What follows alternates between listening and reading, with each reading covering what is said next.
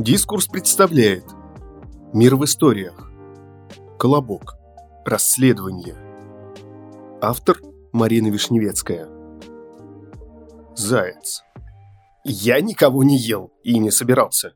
Это Колобок за мной по всему лесу гонялся. Зубы скалил, рычал, на всю округу кричал. Не хочу быть булкой ситной, непримечательной, а хочу быть сытной кулебякой зайчатиной. Да как пасть свою на меня надвинул, до сих пор не пойму, как я в ней не сгинул. Волк. Иду я лесом со своим интересом. Не попить, не покушать, чисто птичек послушать. И тут из кустов на меня как прыг. Я подумал было, что это бык. До того огромный и белотелый, до того погромный и оголтелый. Глазища, будто охотничий самострел. Остального со страху не разглядел. Бросился со всех ног на утек. Говоришь, начальник, это был колобок? Сомневаюсь. А впрочем, тебе видней. Сам я в жизни не видел зверя страшней. Но как после этого жить, начальник? Как по лесу с подругой гулять ночами, если каждая встречная булка готова наброситься из закоулка? Медведь? Не знаю. Не помню, не видел. А увидел бы, не обидел. Приласкал бы, медом намазал. Не из баловства и не ради проказа, а чтобы жизнь его сделалась сладкой. Намазал бы и приобнял украдкой. Не смотри, что слюнки бегут по морде. Не слюнки это, а слезы скорби. Говоришь, он пропал? Говоришь, его съели? М -м, вот свидетели сосны, вот свидетели ели. Подтвердят, я и мухи не обидел ни разу. А его бы увидел, только б медом намазал. Лиса.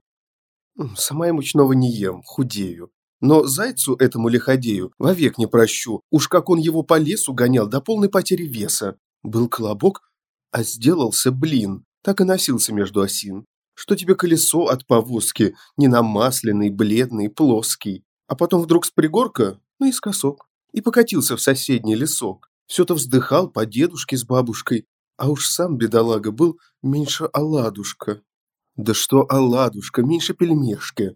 И хоть серый волк ни минуты не мешкал, а только ловить уже было нечего. Медведь наш, Потапыч, до позднего вечера, зря все тропинки и кочки обшастал. Так и пиши, виноват ушастый. Загнал, замучил, извел на нет. От следствия скрылся, пропал и след. Но если суд примет правильное решение, так и пиши. Приговор приведу в исполнение.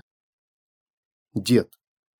Колобок, домашнее имя Коля, был сразу нацелен на то, чтобы из нашего поля зрения укатился на оперативный простор, огородами за околицу, а там, глядишь, за бугор. Потому что не нашего был он помола, не нашего колоса. А что пел хорошо, так ведь пел он с чужого голоса. Не сбегают свои, не бросают своих без хлеба. Разве можно так с бабкой? Разве можно так с дедом? Значит, был от рождения на школе душевно заплесневелым. Перешел своей черствости Коля все мыслимые пределы. Отрекаемся. От него и ото всех его безобразий. Эй, старуха, сгреби по сусекам, хватит бегать в магазин. Бабка. Ну, не знаю, не знаю, вмучится ли подоплека. Нам продукт завозит сельмак порой издалека, а я все же искала в другом бы первопричину. Отчего одолела мальчонку такая кручина? Мне мучиться не жаль. И сметанки не жаль, да и масла. Только б знать, что сбежал наш пострел с пылу, с жару, а все ж не напрасно. Что на свет поглядел, и что песен попел разудалых. И кого не встречал, всяк его привечал. Славный малый. Звери хором. Подтверждаем, он песен попил довольно. Заверяем, скакалось ему привольно. Уточняем, он был агрессивным малым. Но мы дружно скорбим, что его среди нас не стало. Читал Носачевский Николай.